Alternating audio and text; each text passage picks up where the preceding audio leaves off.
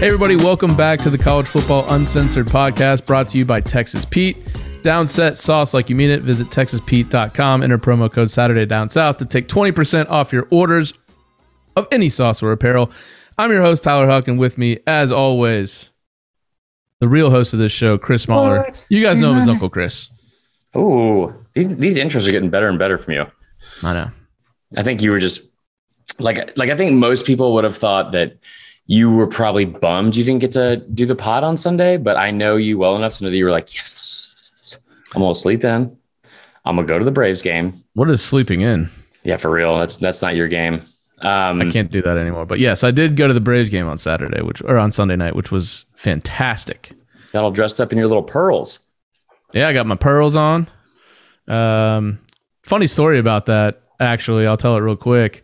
Um, it was obviously slammed with people there, and when we got there, it was starting to get extremely cold. So I was with my buddy, and I was like, "Let's go to the clubhouse store in the middle of one of these innings, so we can avoid the crowds, get a sweatshirt, go back to the seats."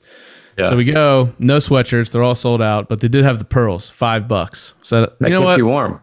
I'll pick I'll pick up the pearls as a as a reminder of this time in the Braves history. We walk out.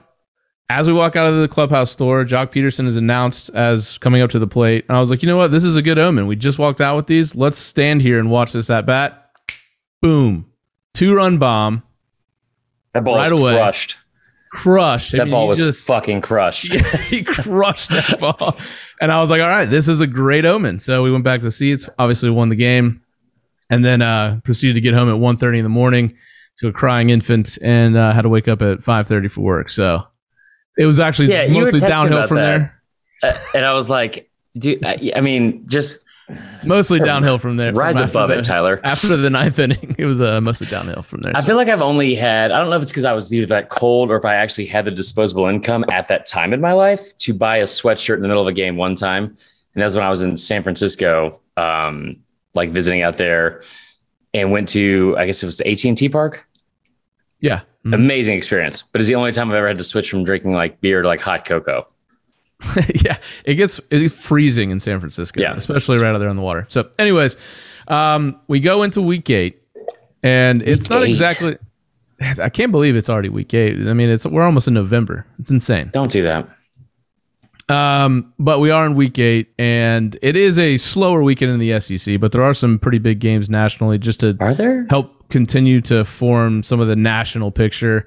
Um, I mean, look, You're lying. um, you don't ever only- do this. I like the positive attitude, but this this Yeah. weekend is shit. And I don't understand. Where is game day even going to be? Oh, that's a good point. I, didn't, I don't even know. Region That's eight dodgeball tournament. Um, but we are starting to to get some updated odds on college football playoff, Heisman. So we'll talk a little bit of the national picture. We'll go over some games this weekend. Get back to a little bit winning and boozing, like we like to do, as we do on this show. Gonna touch yeah on all the the teams playing. So Yeah. you know, don't don't hang up that that don't touch that dial. like you know Uh, they say. Okay. But this week, let's start with a little who's sadder than Marler because um, there are a couple people that Yeah. may some associated with the SEC, some not, that are, are sadder than you this week. I'm not sad anymore.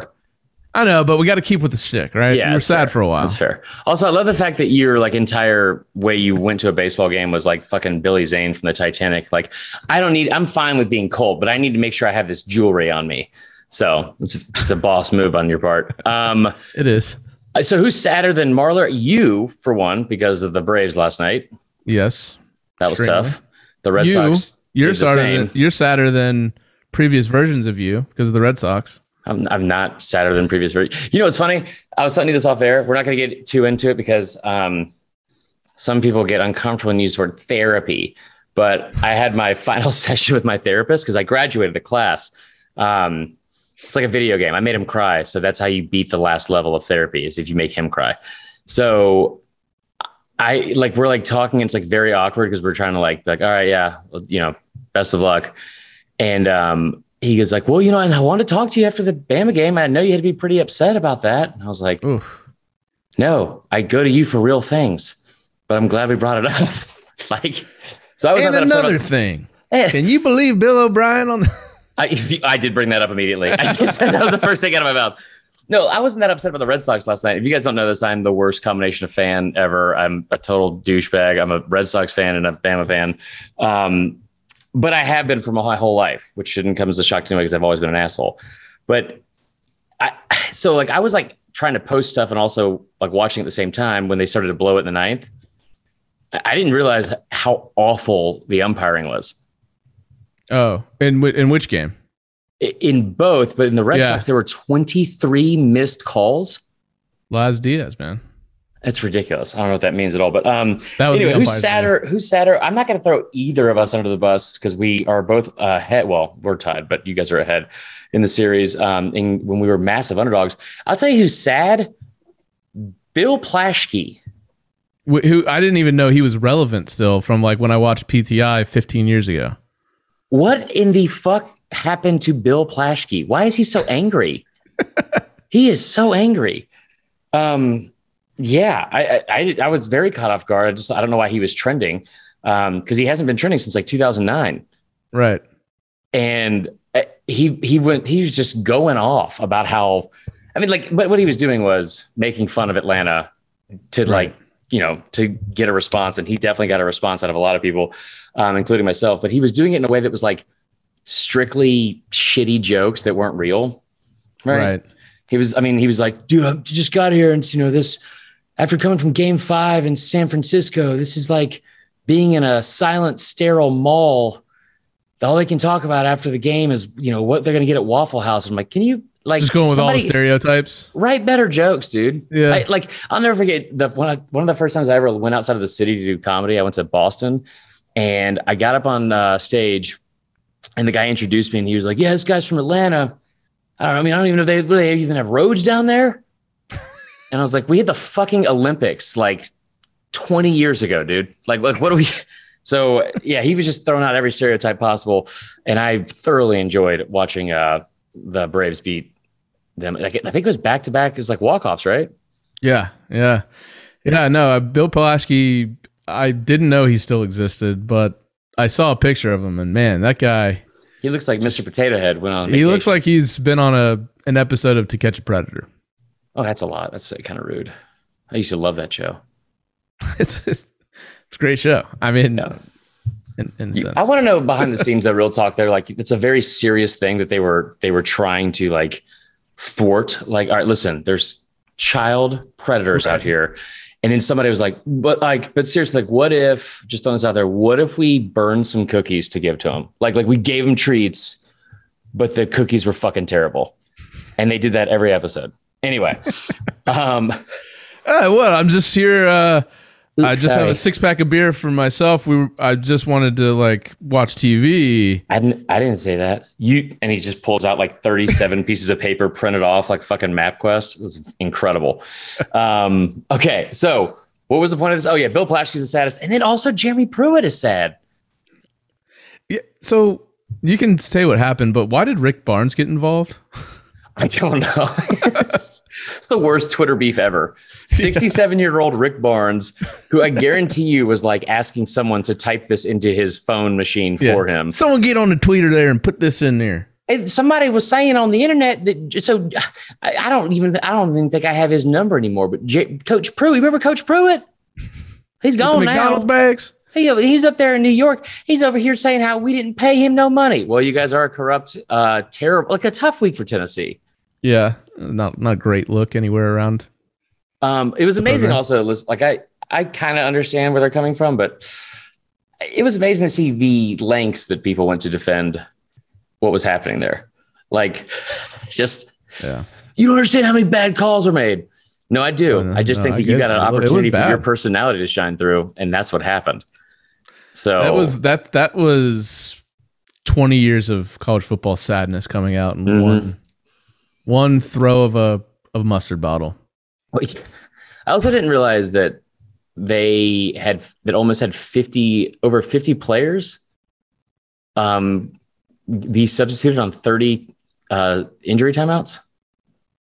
Unless yeah, that was a gross um over embellishment from the facebook group which it could have been. Anyway jeremy pruitt has not been paid. Um Uh, Tyler, buyout. I mean, you work in finance. I don't know if you've ever been in a situation where somebody like said they were going to pay you five point four million dollars and then didn't. That I mean, that would be frustrating. Uh, I haven't quite been there. No, no one, no one's owed me that amount of money. Um, and I think it's just this comes down to normal life, not finances here. Um, yeah, you you you owe somebody money legally. You don't pay yeah. the money. It kind of seems like you should be held to that standard. I don't know what the what's the. Do you know what the excuse is on the Tennessee side? Like, listen, like, like, wait, like, I, we get paid next week, dude. We get paid. Just like, give me a minute. I got a couple things I got to move around. I, I don't know. I know what I would have said. I don't know what the University of Tennessee would have said. And I'm still also, like you said, I don't understand how uh, Rick Barnes got involved at all. Because it's, it's pretty blatantly obvious. Like, so if you guys are unfamiliar with what's happening, um, that's probably also because we're doing a very poor job of explaining it. Um, and I'm trying to pull, damn, where the damn art? We have so many articles that go up, and, and now I've like lost it. But basically, it, it kind of came out of nowhere, um, mainly because all the attention had been on the program for like, you know, what happened on the field this weekend. Um, so basically, Jerry Pruitt and had his lawyer write a very, very, um, I don't know, stern sternly email. worded, yeah. yeah, of terrible Yelp review.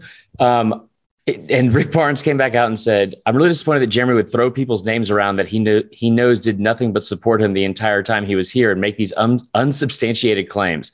I would invite the NCAA to come in any day of the week to investigate our program. I don't know if you want to do hmm. that. Do not want to do that. I have too much respect for our players, our school, and our administration for somebody to ever think we are not doing things right here and make such ridiculous statements.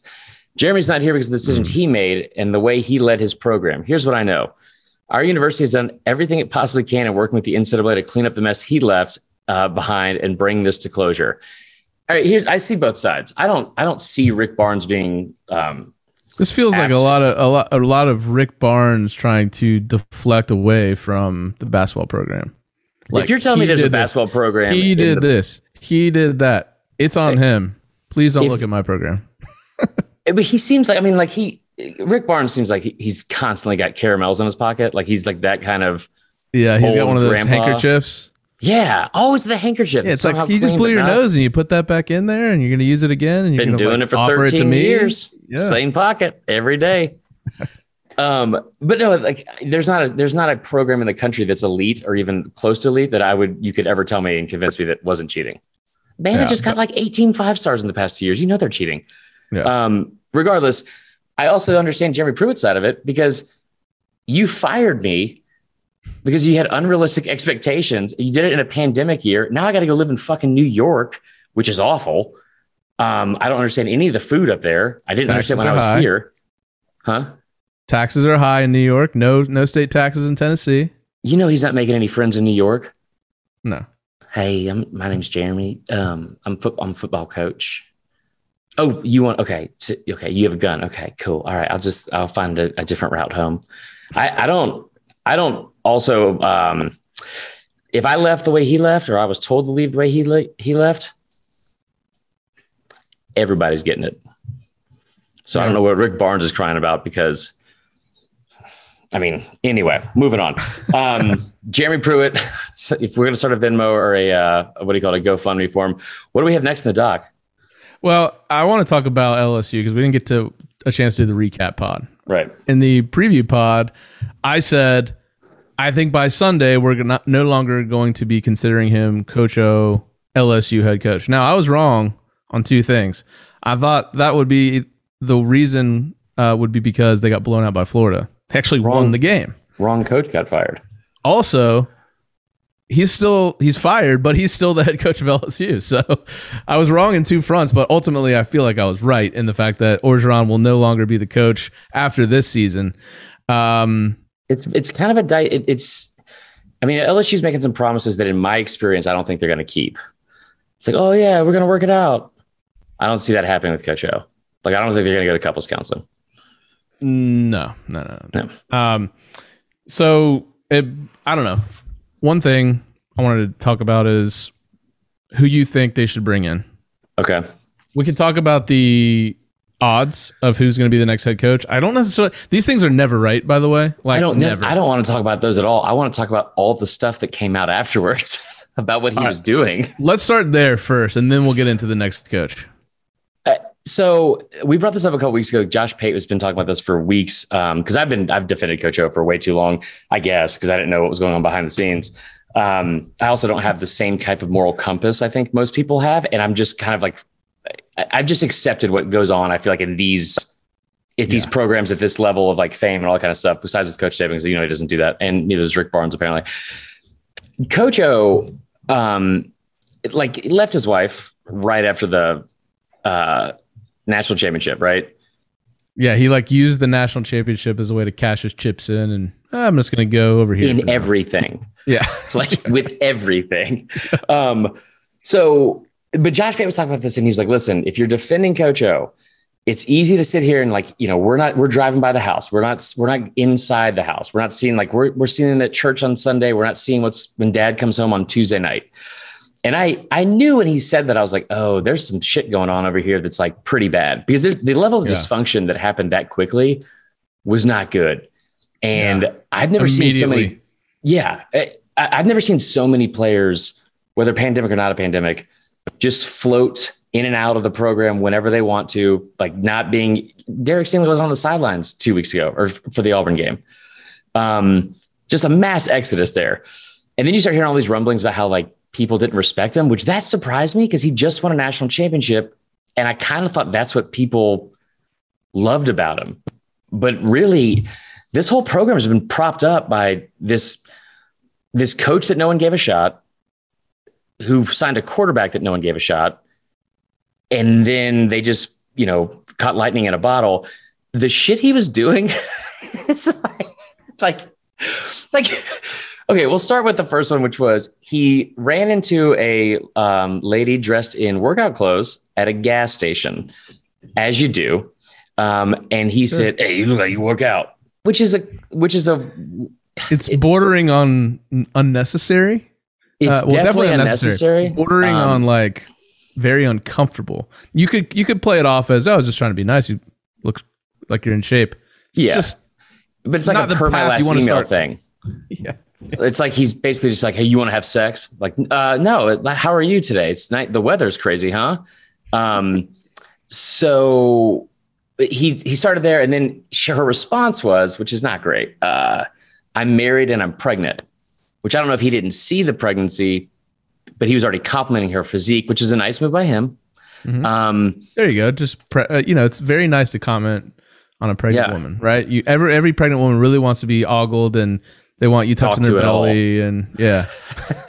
just just at all. Yeah. Um, turns out that lady was uh was um she did not take any of that as a compliment, nor should she have, uh, especially in this day and age.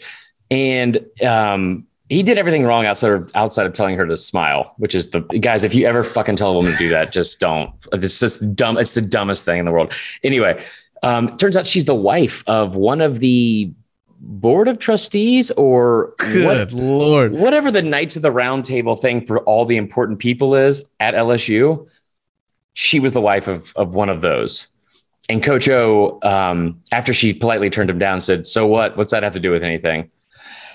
So that's that's where we'll start. And listen, you know, there, there's creeps everywhere. I'm sure. You know, like look at Dan Mullen's wife. You know, she's out here doing that shit at at, at, at every gas station she can she can find every Wawa in the in the Tri County area.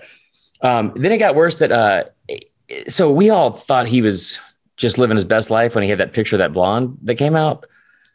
Oh, cuddle up, Yep. be, be, be big spoon, You'll be big, big spoon out here. Um. So it turns out what he was doing was uh, like like for instance, I will take pictures of my roommate's kids, like my my host family, Rich, and and put it on Instagram so that girls that hopefully will be interested in me one day will think that I'm a good person and a family man. Right. I use that to my advantage. He was doing something similar, except for he was letting um, their kids show up to practice and participate in the drills. What a move. That is a move where you feel like nothing can take you down. at all. This is I, like no one's going to say anything outside of these four walls. It, it said girlfriends. It, it Oh, said yeah. multiple. which I don't think he's smart enough to not have them there at the same time. you run a scout team. So um, I, it's going to be so hilarious to watch LSU the rest of the year, knowing that he's not going to be the coach. Like, Mhm. which way do you think they're going to go? Do you think they're just going to go all in, or they're going to be like the worst team in the SEC over the next few weeks? I, I, so he's such a good interim coach. I, and they already beat Florida. You know, he was on, he knew he was already on his way out. Yeah, right. Yeah, I, I mean, and it's such a bizarre timing to do. I think like they probably were. It's like good on them to like let him save some face, but like as soon as they announced it, then all the stories came out. I mean, it- like I think that he he is from what we've watched.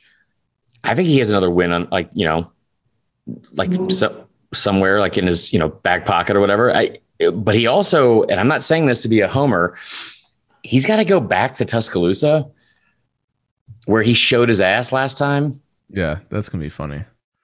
That's I don't like. I'm really interested to see how Saban handles that. oh, you know how he's going to handle it. He openly openly told him what we were going to do last year, Yep. uh, and then they, and then they done did it. So Mm. if they are, you know, like I don't know, it was really fun watching them come back and, and beat Florida yes, last week. Even though I lost a lot of money on it, That, like I I I love like I think for we'll forever be like we'll look back at like this little short stint in in college football. It's like it was like the like eh, the non-virgin um, grizzly bear uh, version of Tebow. Like that that's like this little three year run that he was on was was fun for everyone. But When did you get a pet walrus? Oh, whoa, whoa, can't say it. Pet walrus? yeah, upstairs. Yeah. Um, it's the kids. Then I'm I'm sorry for the um for the noise. All right. So there's now this leaves two big openings now in the NCAA here USC and LSU. Mhm. Traditionally 10 times out of 10 USC is a better job. But with where things are headed with the money and the SEC, I kind of feel like LSU might be the job I would take over USC. What do you what do you think? So I, I think like for me, I, it's different because I don't think like apparently like a competitor would because apparently a lot of coaches love that opportunity to go to the SC West, not just because the money, but the opportunity there. And, and, and, you know, they've been in this industry for that long and they you have unlimited resources, all that kind of stuff. For me, I'm looking at it like What's I'm going to go live in the Southern playoff? California for one.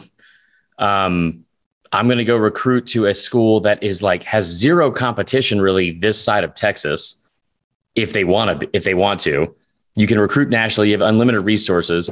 You, um, I mean, like you know, you're in like one of the, in my opinion, cathedrals of college football, and and you can turn when that thing is like going, like, and and they they have it in a place where like I don't, you know it's like firing all cylinders and I, it's not hard to get it back. This is not like a flash in the pan or pan university. Like they, they they have shown time and time again that they can even if they fall away like you know they'll be back. Mhm. It- you know I, i'm going to california immediately Not worried about the long term Pac 12. Are they going to be left out type stuff? no because you're not going to leave usc out of the college football talk Yeah. I mean, like, so and Uh, what's the worst that's going to happen with that? Like, I mean, it, you're not going to be taken seriously. You might not get to the college football playoff, but if you handle your business, you will. I mean, if, if you you're playing in an inferior conference with inferior opponents everywhere, the worst part about that coaching job is having to go to fucking Corvallis or go to like you know Pullman and have to play like a Friday night game in front of thirty thousand potential people. Like that, that is right. hands down. I mean, like the, the trying to consistently sell that is probably the toughest part of it. So obviously these two schools will be I would imagine I'm trying to think through the list the biggest schools to to be in the market for a new coach. So they're going to be battling it out Mhm. for the top coaches. Some odds are out right now. Again, I, I I'll never forget, you know, the odds when they came out when Florida State needed a new head coach. Right. They didn't match up with anything that I was hearing within the program at all. Like they're just so I wouldn't really take these odds as fact, but the odds on favorite right now plus 250 Lane Kiffin, Luke sense. Fickell at 550 Cincinnati head coach, Billy Napier plus 700, Jimbo plus 750, That is shocking to me. Billy O'Brien, I'm guessing that's Bill O'Brien. Is this a Billy? That's Billy. Jesus. Uh, Mark Stoops plus 850. Bob Stoops plus 900. They've got James Franklin, Joe Brady, Mel Tucker, Dave Aranda, which is interesting, Urban Meyer, and Jon Gruden, which hilarious that Gruden's actually on there. But there are multiple people saying that the Urban Meyer thing is not that far fetched. uh, it's definitely far fetched. A thousand percent far fetched. Um, Um, so I'll tell you this. I think most people are going to be focused on obviously the, the rumors of Mel Tucker being a real serious candidate are out there. yeah, that's that um, makes sense. I, I I like that. For me, if you're in LSU, see, like even if you're Jimbo, right? You're you've already got this guaranteed money. LSU is such a great job because you've got a really talent rich state, and you're the only state, you're the only team in the state that will, Yeah. can recruit at that level. I I took a look at the composite rankings for two four seven. The top ten guys in Louisiana, all really high four stars or above Mhm. five star. They're either committed to LSU or 100% crystal ball to LSU. It, it, it wasn't only until to- recent that they were losing anyone. Like I mean anyone. Um, and they've So, lost like, a couple I- big names over the over the years to Bama, I think, and probably Yeah, a couple other places. But that's yeah, it. Bama's come in, maybe Texas, but those have been, and so I don't think that you need like a super strong recruiter. I would I would go for like a really tactical, really good coach uh, over like a recruiter type. I think that's what Orgeron was, is more of a recruiter type. Well, but I think Um, also that's how he won the national championship. Though, like in this day and age of football, you have to recruit. Like, I'm 'cause, just I mean, all it is is like to stockpiling weapons. Like you don't have to go out to Florida and Georgia and Texas. You could get a strong class just with the people in your state. So Yeah. if you're a competent team, I feel like LSU is getting all those kids in state. So I don't know, man. I would look. I would look. This isn't even being talked about really, but I would look at Joe Brady for real. Oh, without a doubt. I think he should be the number one candidate, honestly, because he's young. He can relate to the kids. Yeah. He's um, obviously Thirty-two. If he gets that and- fucking yeah. job, I'm gonna kill myself. and he's an he's an incredible mind, obviously. And I think you know if you surround yourself with a staff that is good recruiters, and you are just, I don't know if he's ready for it, but man, that I would look strongly at him. I also like James Franklin. I think he's a great coach too. Those would be my top two candidates. What about you? Yeah, and so I've one the fact that like he's always cracked me up because it's like Vegas puts odds on anything because some idiot will bet on it, mainly me. Um, Matt Rhule being on here, he's just like having like Yeah. very very good success in like just year two in the NFL. I, he Right. left Baylor. The Dave Aranda thing I think has legs. You know, I, we've talked about it before. I, I predicted Cristobal. I, I from what I have been told and what I've heard, because Cristobal is the Connor brought this up the other day. Like he's not paid very well. Like he's going to get an extension to be like the fourth highest paid coach in the Pac-12. And I can't think of who is paid more than him. Like what Chip Kelly, I'm sure Clay Helton was. maybe Herm. I, I don't know, but like, but his wife hates Eugene. Um, and from what I've been told, like that's it, he is it- like he's gonna have his pick, right? Like I, he he's gonna he's been talked about as like the next guy after Saban. Um, obviously the Miami ties make way more sense, and he could also go here to LSU. Like Billy Napier, I don't, I just don't like.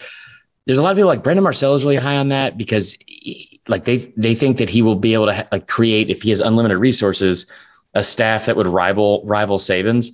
I don't think that's true because I think like assistant coaches now are almost as important. Like your coordinators are as important as the talent you are putting out on the field, like the elite level of talent. Because you think about the Arch Manning shit. It, it like I sat down and thought about, thought about this the other day. In the in the past, like you would want to go to like, all right, you know what? Like I love Athens. Athens is great. Like Kirby, they're going to win football games there. The co-eds are great. Like I, they have my major, all this kind of stuff. And now, and I'm not saying that people aren't choosing that to go to Georgia because they clearly are. They got another five star today. But if if I'm choosing between Bama, Texas, Ole Miss, and I'm Arch Manning, take out all the family shit aside. Steve Sarkisian, Lane Kiffin, Bill O'Brien, as of today. Like I- I'm going with whoever's going to help me put up the most stats. Like let me like develop it to get to the next point of like go to the league. And and if you don't have that guy, like if you look at 2018 with Bama and, and Locksley and and uh and Dan Enos, so I I think you have to you gotta get you have to have a guy that's going to commit to like recruiting for one, and then especially the beginning, and then also making sure his staff is something that like rivaled like what he did in 2019. I'm interested to f- see what happens because there is a potential domino effect that could happen this offseason if Miami lets go of Manny Diaz and Florida lets Yeah. go of Mullen or Mullen decides to leave. Because you could see some crazy. I, I, I follow this guy. Saving so- back to Miami. I follow this guy, um, this guy called Tailgate Tent on Twitter. He does like analytics shit, which I know you love. Um, what, what does that mean? Here's his prediction on how the cycle goes. I thought this was just interesting, and it's just fodder. So Mel Tucker goes to LSU. hmm Um, Diaz is fired at Miami. Lane goes to Miami. Would Blake leave at Ole Miss? So that was kind of what my thing is like. I, I- I think traditionally, this is another traditional versus current argument. Like Miami obviously was a better job than Right. this, but now with the SEC stuff, I don't know. But Lane would absolutely destroy it at Miami. By the way, You think so? yes, recruiting in that city and uh, easier conference. I think he's already got Ole Miss in the SEC West at almost a top ten level. I, don't think I'm not. I'm maybe I'm just like maybe I'm an idiot or I'm too pale, but I don't. I don't feel like Miami's that much of a draw any more than like what it used to be. Yeah, and that's I agree. So this guy had Mullen leaving Florida and Cristobal going to Florida, which would be a great fit for them, I think. Mullen's gonna be gone for this year. You can just see it coming. Yeah, You're you just see it. You just feel it coming. Um, then Napier to Ole Miss to replace Kiffin. What? They- which I think- added so many moving parts for no reason. well, this is I don't know. It's just fun to talk about. PJ Fleck to Oregon to replace Cristobal. Fickell to USC, and then um, he writes Campbell to Michigan State, which I don't. I guess Matt Campbell? talking about. Yeah, that's a that seems. Does he? Have, how many SEC teams does he have making the playoff? Is it like more than three or? And then he said Um, Jamey Jamey Chadwell to Virginia Tech from Coastal Carolina. So what I was what I was told they're going to go after Kiffin. They're going to throw an unlimited amount of money at him, and and what they've said, yeah, it, like what they've said close to the program. This is this is kind of crazy when you think about it because. I mean, really, it's kind of what- what they've set their standard at. And I bring this up all the time, and I'm not trying to do it to be a dick, but like people forget that before Saban got there, and, and throw out the name, like just before the year 2000, LSU was terrible. LSU was a bad football program. They they had three winning seasons in 11 years prior to 2000. They get a new coach from Michigan State, comes in 2000. They end up turning it around. They they win a national title in like th- you know year three or four. He leaves, and they get in. They bring Les Miles in, and he has like right off the bat back to back 11 win seasons. Like you know sustained success. Like they win a national championship. Should have probably you know won another one if Bama didn't have to replay them. and, and then like it kind of tapers off, but it's like after a decade, right? Like, and this is people that didn't grow up watching SEC football in the '90s don't remember this. It's like it's like a foreign thing to them because they've just always known LSU to be a dominant program. And Orgeron may, might not have been like on Saban's level or maybe even Les Miles' level, but the fact that he was able to get them to a national championship, they were 13 and one against top 10 teams not named Alabama under under Coach Orgeron. So the next guy you get, it, it, it- you can't have it. You can't have it like drop off because it's a very proud fan base. Um, and they said flat out this week they will go after everyone and they will throw out any amount of money. The only two people that are not on their radar or not in their, you know, um, like they're untouchable is Kirby Smart and Nick Saban. You think those are the only two that are untouchable? That's what they said. I so I was actually going to ask you that. That's pretty funny that you brought that up. I think Smart obviously is on there. Saban obviously. I don't think if you're Ryan Day, do you leave Ohio State? No, Yeah, and then I think I think too. I mean, Lincoln Riley probably his only move would be the NFL would be my guess. yeah, Um, and then Sark, just because Texas is a big job and you just got it. And are you saying these people would not go? yeah, yeah, these are Okay, I was like, I was like, what? But like, but like outside of that, you know, I think you pretty much have your pick of anybody from there. I think from I think like realistically, it's going to end up being Mel Tucker. I just don't think Billy Napier's that that's like slam or uh, slam dunk of a hire. Anyway, we got to talk about like actual actual stuff for this week. Yeah, and I think Napier's just a little. He that's not the the first move you make is to, LSU from the from the G five. But um, all right, let's talk quickly about the updated Heisman odds um, because obviously things have kind of shifted. Now I probably I used it as my hot take, but not really hot take. I guess Bryce Young's still winning Heisman. He's the favorite, so great hot take by me. Um, but I was looking at the top four. I think that have a realistic chance. First off, do you think Caleb Williams should be invited No. to New York if he No. continues his? He's had his one pace? game. It's what? Two games. Two games. What was the Like, first could one? When he came in in the so he's had Texas one and a half games Uh, it's kind of big when you leave it lead a huge comeback against your rival like that. against But- four and two Texas. Yeah, I completely agree. He should definitely be invited to New York now because he's played one and a half games this season. We should let Ohio State play the national title too. Yeah, so he's got the same odds as uh, Desmond Ridder, who's in the top five. Which is crazy to me. I, I- mean, he'll probably get invited because you know what kind of numbers they're going to put up. All I'm saying. Uh, I took a look at the top four. I think it's the three quarterbacks: Bryce Young, Mhm. Matt Corral, C.J. Stroud, and then uh, the, the Kenneth Walker kid from Michigan State. He's been really good. I Yeah. just don't. I don't know. I, I just don't feel like. I feel like Michigan State's going to fall off here at some point, and then it's like, okay, you were a good Big Ten running back, but not necessarily Heisman worthy. I think it's going to come down to three QBs. So here's why I think and he's he's tied with Bryce Young for the current favorite. But I think Corral, because of the rushing yards, should Yeah. have him I didn't know he did that. 67% completion, 1,700 yards, 14 TDs, only one pick, 450 rushing yards, and another eight touchdowns. Bryce Young and CJ Stroud don't have those rushing numbers at all.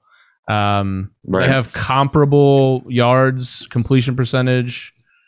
Bryce Higher Young has completion percentage, touchdowns. more touchdowns. Yeah. I mean, but yeah, I agree with you. I think it's I think it's Corral's. It should be Corral's to lose. And I am like I've been really interested in this this year for whatever reason because I think it's fascinating to watch how Kiffin will handle this when he because we've seen him do it before, like Amari Cooper being a finalist, Derrick Henry, Jalen Hurts. Like he will ride that guy. And we and last week, you know, you're missing your two biggest threats I like you know at wideout. And that's that's when we learned that Matt Corral apparently can carry the ball 30 times in a game in an SEC football game. So, I, you know, if they, if they go don't if he 11 made and it out 1, unscathed, though. that's true. If he stays healthy and they go 11 and 1, Yeah. and he keeps putting up the same numbers, because, like, you know, I, I was surprised that Bryce had 24 touchdowns. It's just not as impressive to me as what, what Corral's doing, even though his numbers, like, aren't, you know, he's not like number one across the board necessarily. But the, the stuff that you brought up with um, Kenneth Walker, because I really think it'd be what they should, what should happen if it continues to play out like it is this season. And keep in mind, none of this shit is ever settled until November. Like, I, I Right. hate like what we're like, what people like. I don't know what I'm trying to say. I hate when people do this. Is what we're doing right now. Like you know, like Saquon Barkley being like these, these he's like a, you know Yeah. guaranteed to win the Heisman or like Leonard Fournette, all that kind of stuff. Kenneth Walker has like the most rushing yards in the country by over 200 something yards. Like it's not even close. Also, though, his competition has been shit. Right.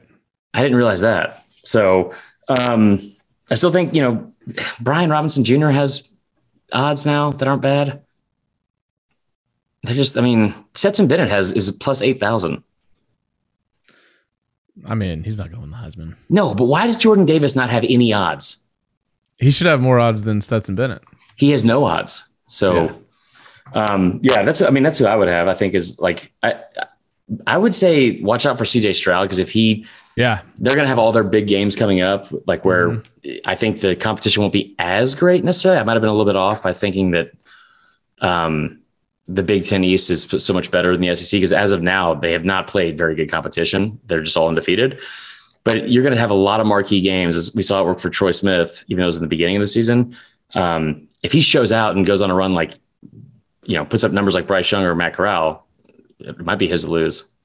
As the as each week goes by and the stats get updated, Ohio State is becoming the number one offense in the country over the, Yeah. the whole year, and I think it helps him too that his loss was in only in the second on. week. It's almost like you know by the time we hit December, if they're in the playoff consideration, people won't remember that.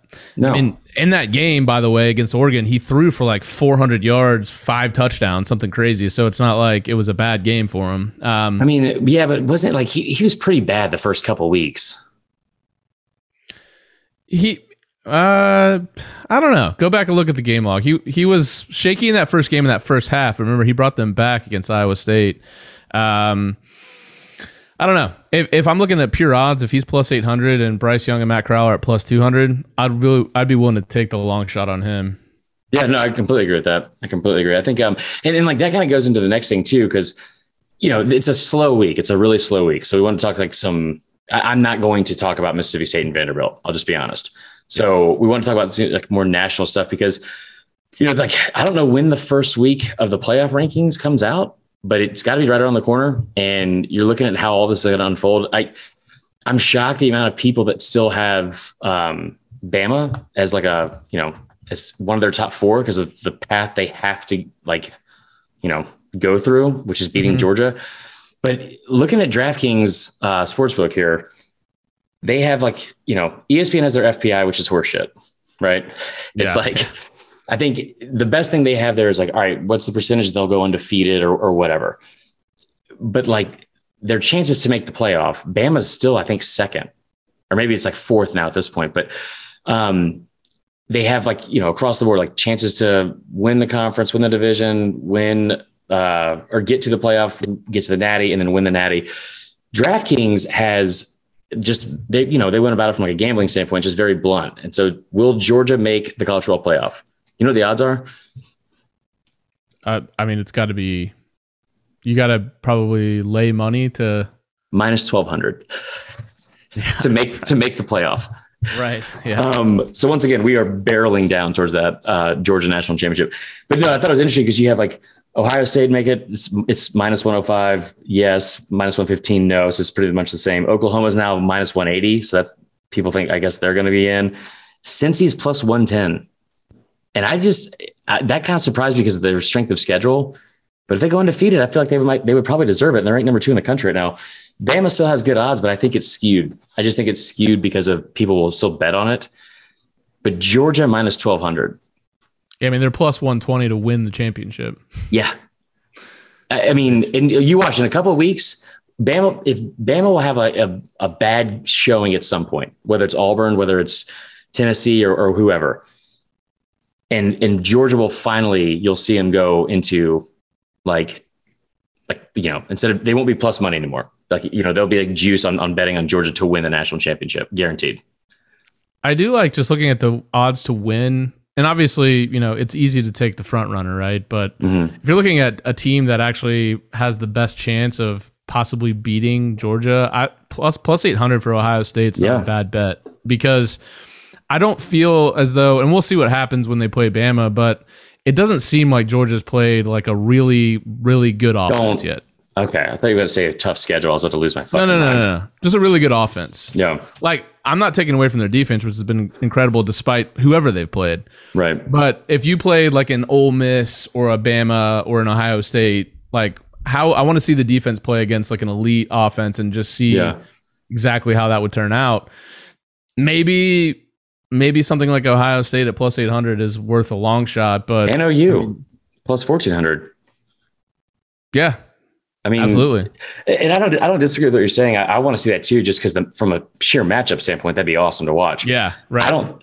What I wonder is one, if you know, I, I, think we'll see exactly what we've been seeing. Maybe they give up more yards. I don't know. They give up a lot of passing yards technically to Bo Nix, but like, it's just it's funny to me how much the goalposts are moving.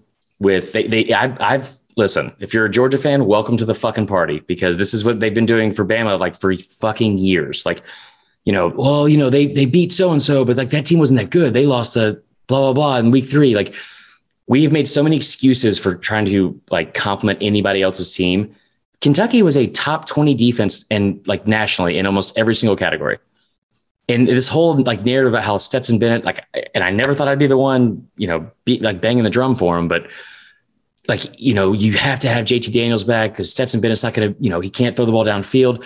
There was a stat that came out today that as of right now, Stetson Bennett has the single season highest completion percentage over like the last like decade or so in uh, passes that have traveled 10 yards or more. Higher than Mac Jones, higher than Joe Burrow, higher than Matt Corral last year, higher than, higher than Kyle Trask, all of them. And it's by like six or seven like percentage points. Wow. And and somebody immediately, I think in the Facebook group brought up the fact that like, well, come on, he's probably only thrown like five passes all year. He had six of his first seven attempts in the second half against Kentucky were for 15 yards or more, all completions, two scoring drives. I, I don't know. I, I think Georgia's still by far the best team in the country, but I agree. I agree. Yeah. I'm just if you're looking for long shots, I think take Yeah. take a team that's got a really good offense and take a bet on them. You Yeah. know. Um, okay. You want to get into the slate this week because it's it's not great, but No. there are some some good games. No, you don't want to talk about it. All right. No. Well, this has been another episode of. um, yeah, let's do it. All right. Uh, let's let's start nationally. Um, Yeah, we'll breeze through these. Yeah, a, a game that was actually canceled for the first time since World War II uh, last year because of COVID. USC at Notre Dame. Oh yeah. Um, again, uh, Notre Dame's a top 15 team. This is a, a good rivalry. Notre Dame's a seven point favorite. I mean, USC has lost four straight on the road in this series. So I don't like their chances here. I do. Have you seen the kid Drake London, the re- receiver, by the way? yeah, he's fantastic. He's incredible. Um, What a great name too, by the way. Yeah, he's going to be a top pick in the draft, I think. Um, is coming off a bye. Their coach is basically saying, "Hey, we're going to try players that actually want to play hard, and we're going to try different things." Interim coach, he probably doesn't care. Um, oh yeah, they got We're they got names on the back of the jerseys, guys. Right. It's about, They got it's about the name on the front. they got destroyed by Utah uh, in their last game, so they're just going to try some new things. Notre Dame also coming off a bye. I think they get healthy. Um, they're twelve and two straight up in the last fourteen off a bye. I'll I'll take them to cover. Yeah. I mean, I don't care either way. I think it's just like you know going through some of these games that are going to like matter. It's it, this one kind of surprised me because no one's talking about it at all, and usually that's like a, you know, just because the the helmets and the names on the front Right. of the jersey, um, a big deal. I I would take Notre Dame. I don't even know what the point spread is, but I would assume, especially at home, you Seven. know, it's it seven. That's it. Mhm. Oh, that's got a teaser written all over. it. I can't wait to lose money on this. Um, Um, yeah, I think USC's like got one person. I think like on that whole team that that stands out at all. I don't even know how he's getting the ball thrown to him. Yeah, it's crazy. Um, two games that I thought were interesting because you have an, a ranked opponent, a top 10 ranked team going Mhm. on the road against an unranked team and underdogs, both of them. There's Start no ranked on ranked. There's like no games featuring two ranked opponents this week. That's right. Um, number eight, Oklahoma State on the road at Iowa State. Iowa State is a seven point favorite in the game. I'm sorry, Uh, what? Yes. Sorry, RJ Young. What's crazy is Oklahoma State, they've been undefeated all year, obviously. They've been an underdog on the road twice, Mhm. and they've won both those games. Texas, they were three and a half point underdogs last week. They won outright. Three and a half point underdog on the road against Boise. They won that outright. Um, weird year for them. Really good defense, not a great offense, which is just not something Yeah, you expect from a Gundy team. Um, Iowa State at home, very good on the uh, running the ball. They both have good defenses. I think Iowa State's passing game is better than Oklahoma State's. Take them at home. Um, I like them to to not only beat them but to cover the spread. Um, also, I like the over forty seven in this game. Four and two Ooh. to the over in the last six meetings between these two teams. Okay, so I, I have like I think I made a joke about this a couple weeks ago that this is the first time any of us have even thought about Oklahoma State this year. Like Oklahoma State's like taxes. Like like we all know they're there every season, but we don't really pay attention to them until like whenever we have to. And we have reached that point apparently. Um, so yeah, six and zero. They're ranked eighth. And this is I, I got really frustrated this morning because I was trying to do a bunch of research on on uh, resumes again, and I and I cannot fucking figure out strength of schedule to save my life. Team rankings has four different metrics for it. I don't know which one I'm supposed to go with.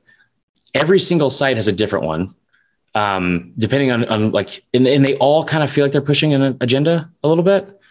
Um, so I went to OAN with my, it's Mike Gundy's favorite news channel uh, to find my. um, I'm kidding. So like their their strength of schedule, Oklahoma State's is, currently depending on which one you look at.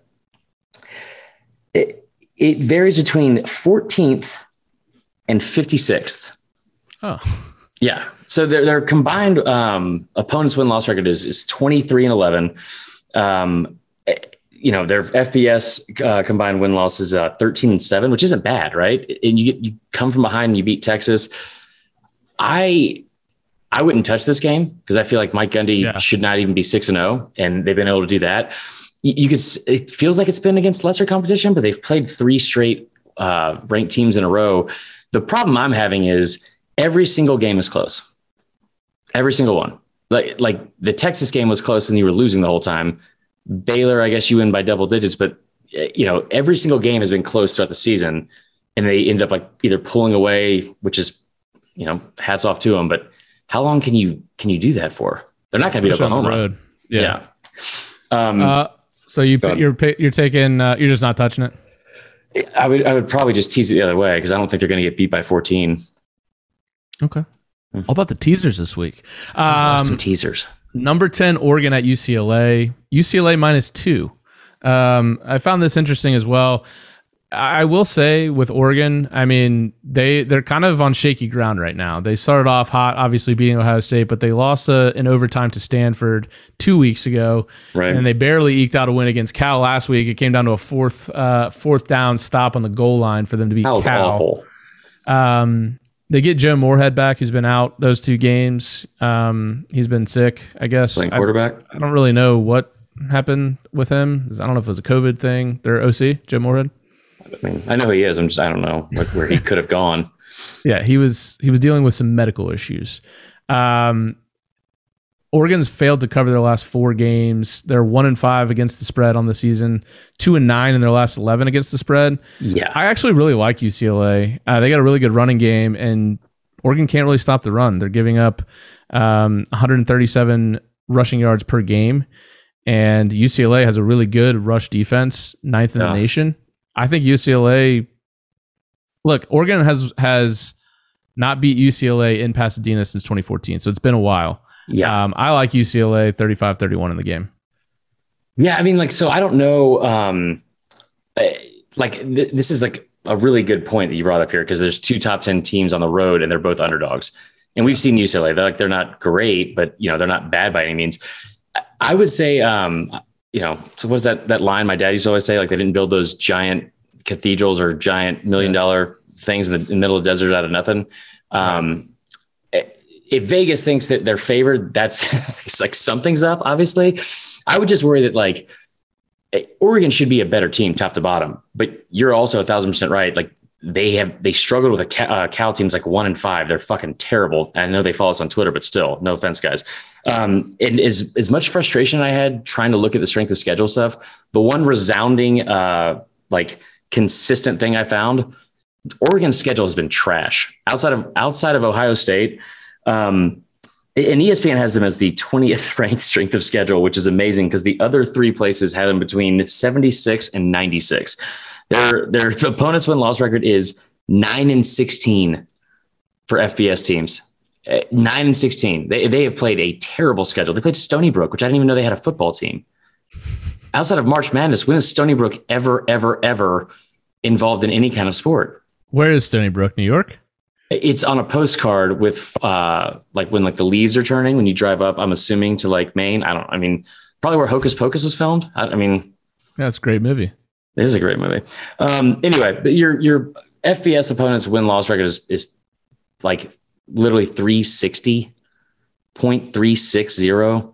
That's including Ohio State. That's bad. So you've not played a lot of competition. I'll take UCLA as well.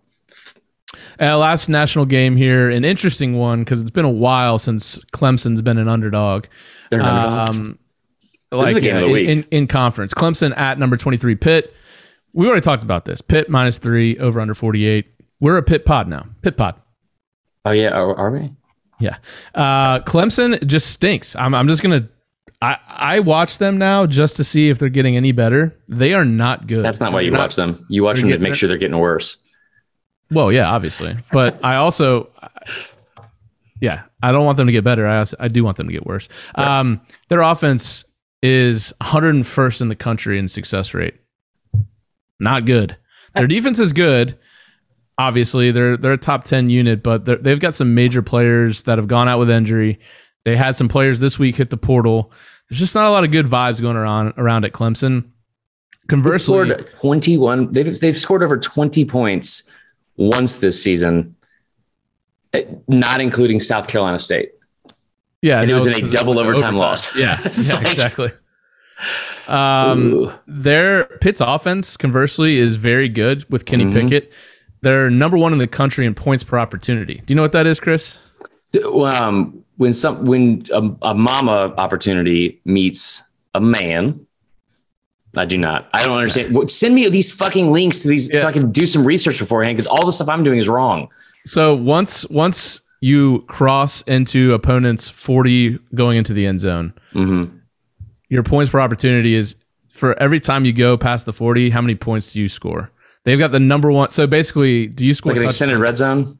Yeah. I don't Do understand score- what how many? doing here. But yeah. yeah. How many points do you score when you get inside the opponent's 40? They're at 5.62. It's number one in the country. So they're scoring touchdowns when they get across the 50, basically. Right. Um, they also have a really good defense. They're 11th in the country in success rate allowed. There, I don't see. There's something weird, and again, we just talked about this with Vegas.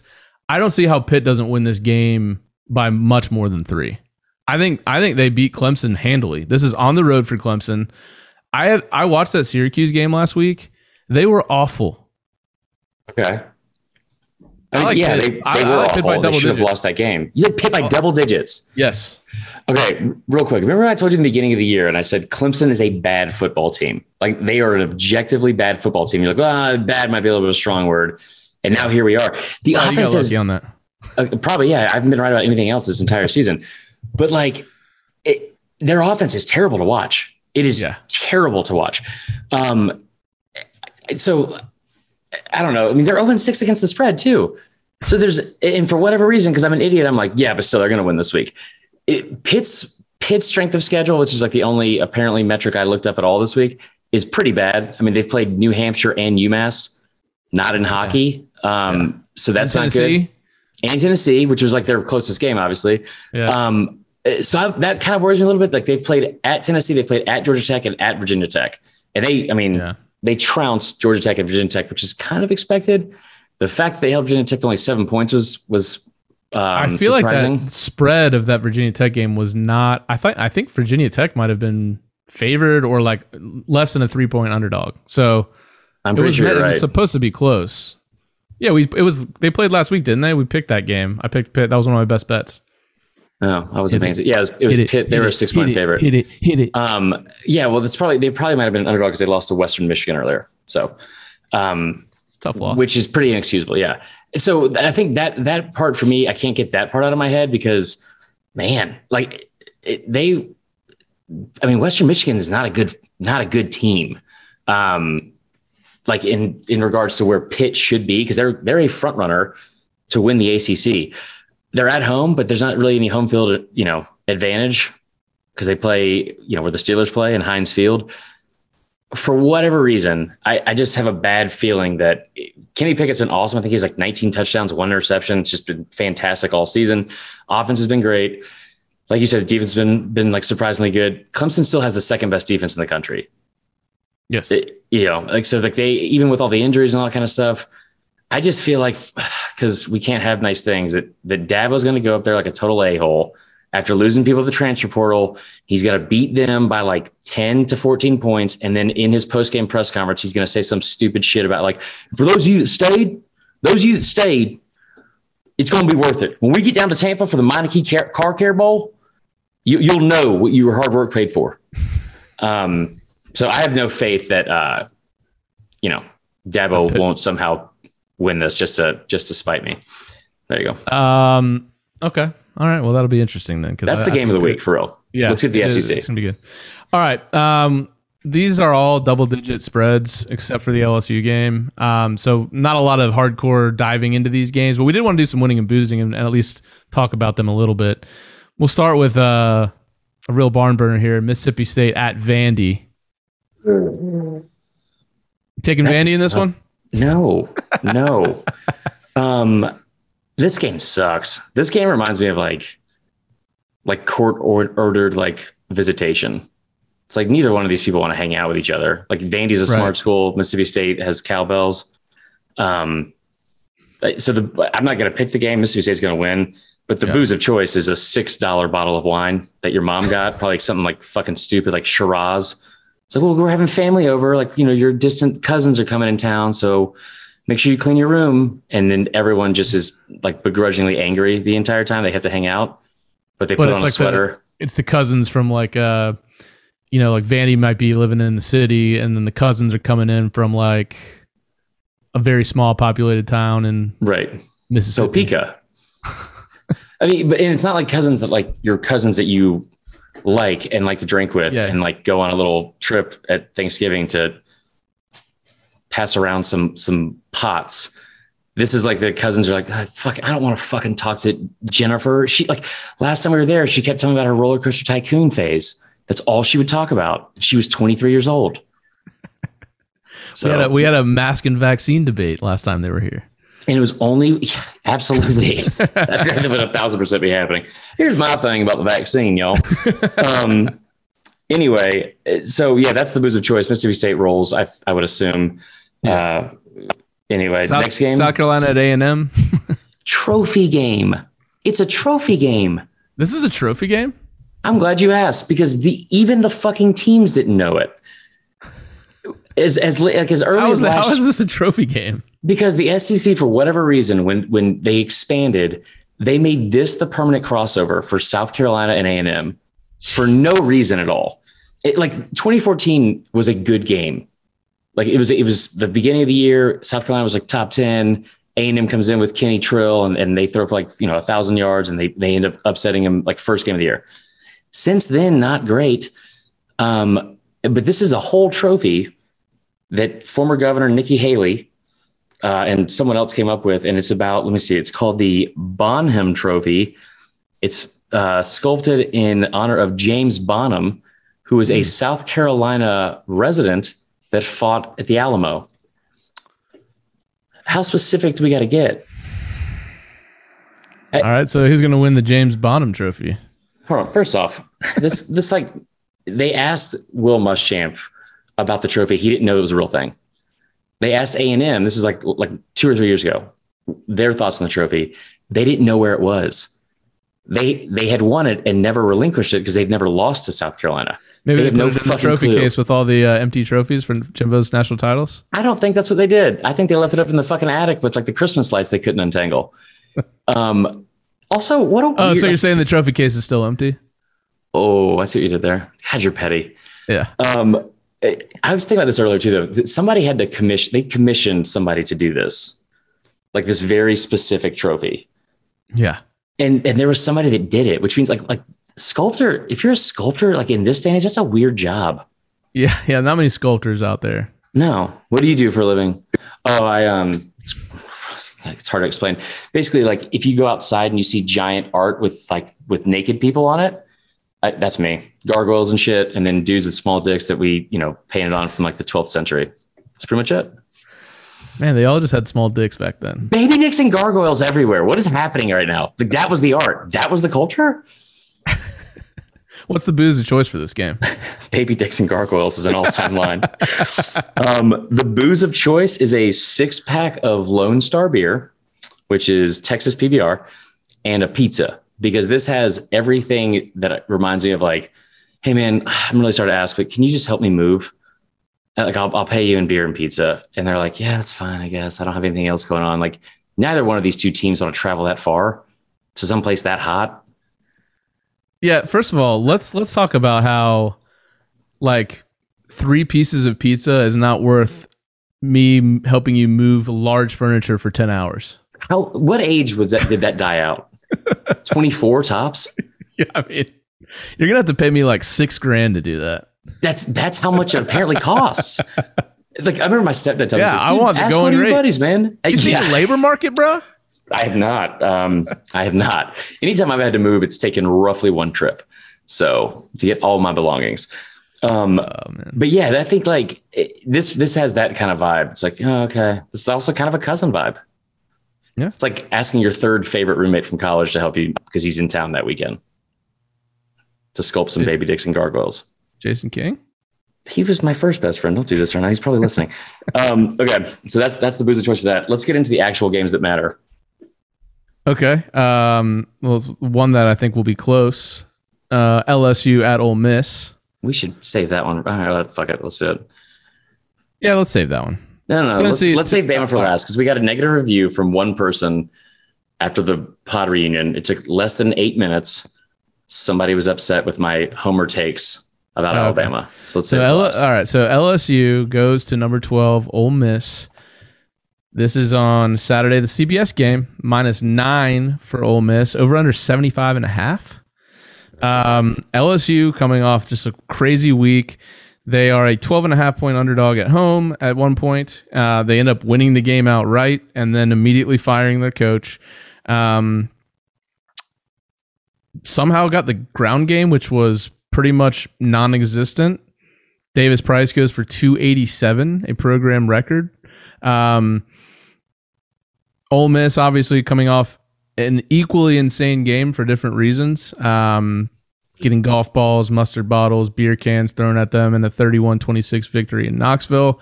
Um, LSU dealing with a lot of turmoil, like I said, not only Coach O, but still have a shit ton of injuries. Um, well, but um, both teams do. Yeah, and then I, as of today, I haven't seen anything new. Um, and we're recording midday Wednesday. Matt Corral still questionable for the game. Kiffin says he doesn't feel good about him playing. Yeah, um, he's gonna play. I don't know if I believe that. Um, Orgeron was like pretty blatant. He's like, I know he's not. I, I know he's lying. yeah, yeah. Um, if he doesn't play, I think the game at least becomes somewhat interesting because you're also missing. You've been missing your two top receivers. Mm-hmm. Um, but Ole Miss has scored at least 52 in all three of their home games this season. Yeah, I don't feel like that LSU defense is really rearing to go. Um, they picked off. They did have what four had, picks last week, and they still gave up 42 points. They had three interceptions going into that, like into that game, like all season, and they had four. Also, the, the what's crazy about that that running game or that rushing game record was the fact that, like, first off, you think about all of the running backs that have come through LSU. And I'm pretty sure every single one of them has broken that record, like Kevin Faulk, Cecil Diesel Collins, um, Justin Vincent, you know, whoever else, and then like getting into Fournette and and then uh, Guice and all that. It was also the most yards Florida's defense has ever given up to a running back. That was a record for them too. So he got he got his name on both plaques, and the record it broke was Herschel Walker's. So wow, yeah. Um, both teams have, I think, like Ole Miss has one of the worst rush defenses in the in the conference. It's it's like 13th in total yards per game. They're both like in the bottom half of uh, yards per carry. So if Corral's hurt, maybe this is an opportunity where we see Snoop Conner as we've seen all year, but also Jerrion Ealy get more involved. Hmm. I so if Corral plays, which I think he will, uh, I do think I like Ole Miss big here. I don't think LSU is going to come. I, I, it's just tough to say. It's going to be a mixed bag. It's tough to really predict what you're going to see from LSU week to week. Like, I don't know if they're going to play an inspired ball or just kind of give up on the season. Um, I do think the angle that's kind of funny is Lane Kiffin putting on a show for his uh, future employer. yeah, that's also a good point. so I think, I mean, look, the, the over under is 75 and a half. Um, and the total has gone over in seven of LSU's last 10 games. Maybe, I mean, that's a high over under, but maybe you see the over in this game, just offensive show. Um, scored 91 points last week with Florida. And Florida yeah. had allowed 36 total points in their four previous SEC games, like yeah. total. So I think that's probably the better pick if I'm picking one or the other. Um, but I do like Kiffin to put up a ton of points. That's for sure. Okay. Yeah, I think I, I, would take honestly. I said this last week and it came back to haunt me because um, it was way off. Obviously, I don't think anyone saw the LSU win coming, but and I hate to do it two weeks in a row, but I'm taking Ole Miss, especially at home. Um, it, it, one of the one of the trends that I saw from from LSU and just like a you know kind of like a staple of any program that's kind of given up and and like the players have kind of quit when it gets to that point, and they didn't do that last week to their credit but they're they're like 120 something in the country in second half points per game. Like they're allowing like 27 points per game in the second half, or maybe it's like it's over three scores. Ole Miss is going to continuously, especially if, if Corral's healthy, which I would assume he would be. Um, they're going to just continue to put up points and put up points and put up points because now you have, you still have like all, your entire. Well, you, you have to have Bama lose, but still like you have most of your goals still in front of you. You can still get to 11 and one. You can still get to like a New Year's Six bowl, and you can still possibly win him the Heisman. And also, they're like I'm assuming Arch Manning's going to be there this weekend because they're painting the end zones like in honor of uh, the Mannings. Like the end zone hmm. just says Manning in it. Interesting. Bold move. Anyway, so I think I think they put up uh, more than enough, and also that defense hasn't been that bad. They weren't that bad against Tennessee. Yeah, they're getting better. I think. Um, okay. All right, last game here. Again, the final outcome probably not in question. Bama, Tennessee visits Alabama, 7 p.m. on ESPN. Bama's a 25 point favorite, over under 67. Um, Saban's never lost to Tennessee. Um, He's not. I don't think many have been that close, to be honest. I mean, there was the the Tay Cody block, but other than that, 2014 or 2015 was close. They, they Bama had to come from behind and like get a Derrick Henry touchdown with like two and a half minutes to go. last week, crazy, we didn't get to talk about it, uh, the two of us in the recap, but like, you know, Hendon Hooker goes down with the injury. Yeah. And then Milton comes in. He throws the dime that the guy, it would have been a tough catch, but it's there. And then my man just runs out of bounds. On the last play of the game. I, I felt bad for him because you could tell mid run he realized, oh shit, I'm Mhm. past the line of scrimmage. I've got, doing it. I've got no I've got no option here but to just try to do uh, something with my legs, and then he just gave up. I feel like I mean I I kind of felt bad for him, but um, you know why I felt bad for him is because you could see that he realized what happened, and I, I genuinely felt bad for him in that moment because it was like very dumb decision, yeah, and you could tell that he knew it was, and he's probably you know frustrated because of all the other stuff, like he was the starter, lost the starting job, all that kind of shit, and then he does that. But also because there wasn't, it didn't seem like there was another teammate that came, put their arm around him, was like, "Hey, it's all right, Joe." yeah, It's like, I mean, yeah. So- that was that's tough. if Hendon Hooker's a quarterback, uh, you know, and Tiyon Evans might not be healthy still, I don't, I don't feel like this is a blowout Okay, because Tennessee can score points. No, that's true. I mean, I, Hendon, they're obviously way better with Hendon Hooker. I'm not even talking about those last few plays. That's a tough spot to come in if you're Milton, Yeah. but I just think he. I've said it all year. I just don't think they're very good with him at quarterback, and so it's a drastic difference. I mean, he's just not Hooker's one of the best passer. quarterbacks in the SEC, man. Like, I mean, he's Yeah. like statistically, he's been great. He, uh, he's right. He's ahead of Corral in completion percentage, passer rating. He has 14 touchdowns, one interception on the year. Like he- they, Tennessee has not turned the ball over in their last four games, or they've turned the ball over. I'm sorry, one time in their last four games. That's it. And so since he's taken over, he's like they've been they've been really good. Like and and, and all the things you need to be, you know, to not get blown out. Like not do like what Jarrett Guarantano would do every single game last year, which was like you are just fucking waiting for like him to lose his mind, make a very key costly mistake, and then you're playing from behind the rest of the day. They haven't done that at all. Yeah, I, I I just feel like with the the two games that Bama's struggled, the one they lost, and then the, the Florida game, it felt like the line of scrimmage was definitely dominated by the other team, Yeah. or not, maybe not dominated, but No, it was. I mean, yeah, that's fair. um, I just don't see Tennessee having the talent to do that. They Um, lead the SEC in tackles for loss. That's okay. That's okay. Um, I mean more like running the ball on Bama. Like they have a good run offense. They they they actually the two teams average about the same amount of points a game. Bama's a little higher, but Tennessee is very balanced. They Yeah. they average about the same passing as they do rushing, and they they average about 250 yards a game on the ground. Um, but I think that maybe that A and M game, as a game, it's seemingly every year for the most part with Bama. Like when they lose, it gets them to the next level, offensively and defensively.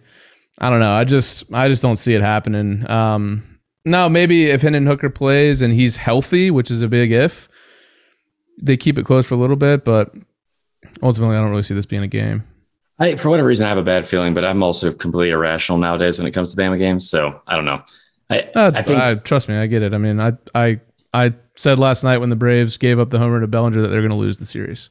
So Okay, yeah, not like that, but I just um, I have a complete failure to I think objectively um, say when they're going to play well and when they're not going to play well. Usually because I'm trying Yeah. to say they're not going to play well, but I think you know, yeah, on paper they should be fine, but it's also uh, 25 is a lot of points, like a lot Yeah. of points, and I I do feel like this it comes down to Hooker because if Milton's in the game, Oof. like yeah, it's gonna be it's gonna be a long day. What was Um, your favorite thing in 2006? Let's talk about that for a second. The last time Tennessee beat Alabama. My favorite thing in 2006. Um, Cargo shorts. let's see. I was like middle of college. How about the last time how about the last time Fisher? I'm sorry, not Fisher. Sorry, something just went off outside of my house. It's distracting me. Um, how about the last time Tennessee won in Tuscaloosa? 2003. Definitely cargo awful. shorts at that point. That was fucking terrible. Was I was definitely in a cargo. I had uh, earrings. You had- oh yeah, you- see that's why I didn't like you. I didn't Yeah. know you, but you look like such a douchebag. Yeah, I was. Um, I, I kind of I I had uh, frosted tips. Yeah, and puka shell. Now I don't even have hair. I think the hair. I think that was God that was like trying to take you down a peg because you're such a better person now without hair. or the like the shit that like probably ruined my scalp that I put in my hair to dye it blonde. No, no, it was karma. It was definitely God. Um, but no, that first off, I remember that game because it was like there was a fourth and nineteen, and Tennessee had a receiver playing quarterback. So, um, anyways, we did we went over time because Tyler's got to run, and we've got. Um, Wait, we got a couple fan questions. oh, okay. Well, yeah, all right. We're We'll- gonna stick around. We'll make them quick.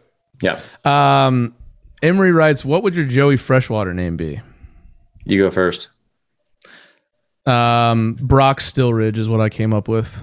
I'm sorry. What happened? Brock Stillridge.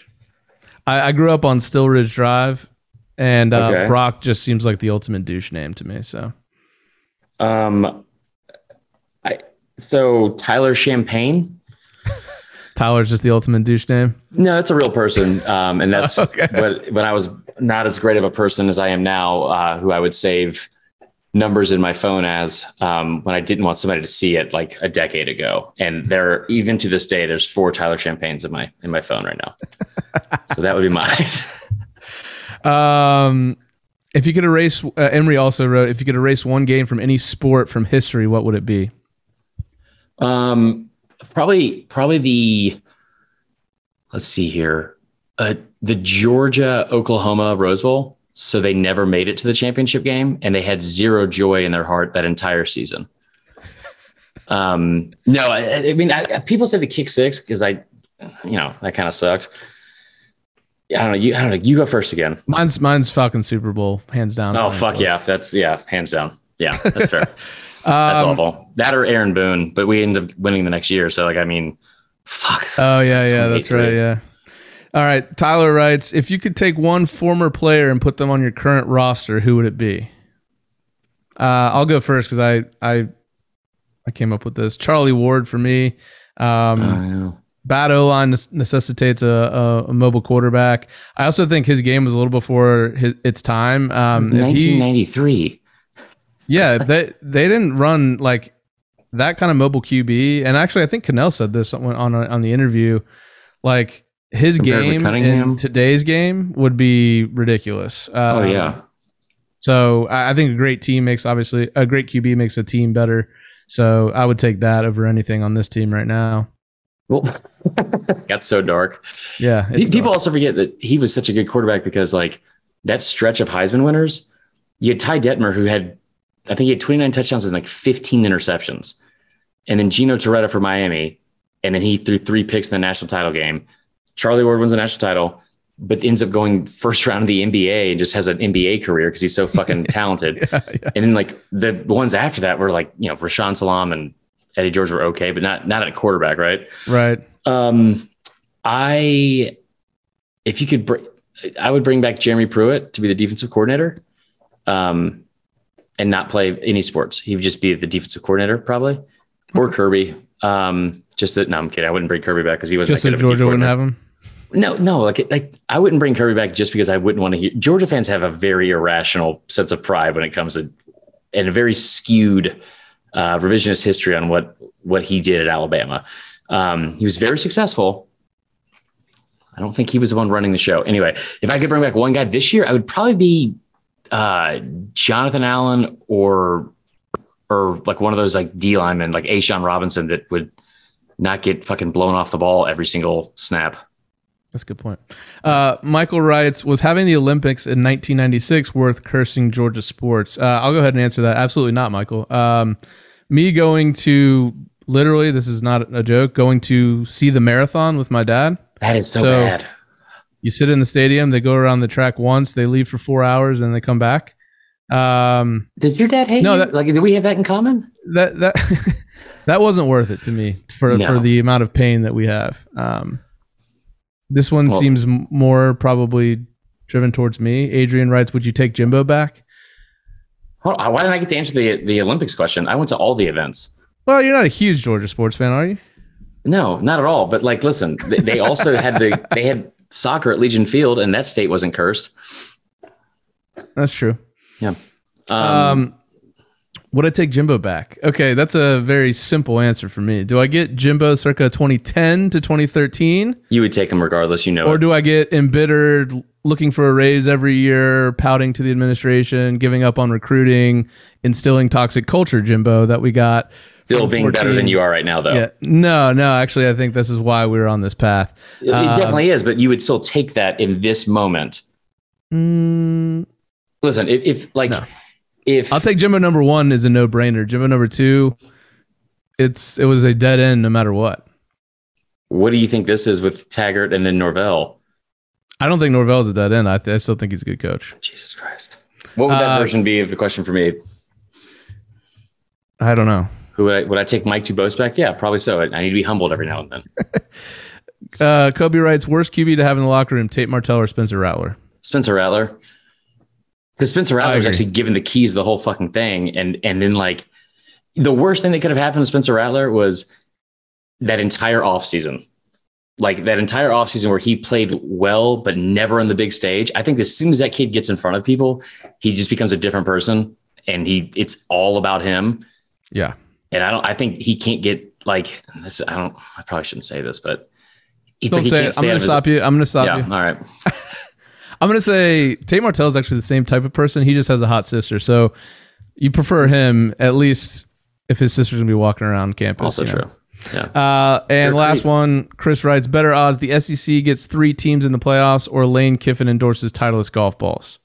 Lane Kiffin will absolutely endorse a golf ball, like or something golf related, very very soon. Yeah, I don't even think that's like a hypothetical. I think that's really going to happen soon. You know, and also we'll close on this. The most beautiful thing I've ever, I think I've witnessed, like in irony in SEC fandom. You had for three and a half, four hours, Tennessee fans giving the finger, screaming and hollering, cussing out Kiffin, throwing shit on the field, throwing shit at him because, like, you know, he he was the start of that whole situation went downhill. And then he took off his visor and threw it into the stands. Love it. And there were multiple people diving over to try to catch it. Oh, yeah. Of course. Anyway. Yeah. So, anyways, enjoy the week this week. We didn't have time to play the voicemails from this week. There were some good ones. We got we're getting more and more every week, so it's getting fun. Um, so don't forget there was people calling in just to talk shit about other fan bases that their teams weren't even playing in a game. I I love like it. Yeah. Bring it all. Uh 424-430-0045. Give us a call. Give us a voicemail. We love it. Uh, for Chris, I'm Tyler. Thanks for listening. We'll talk to you on Sunday.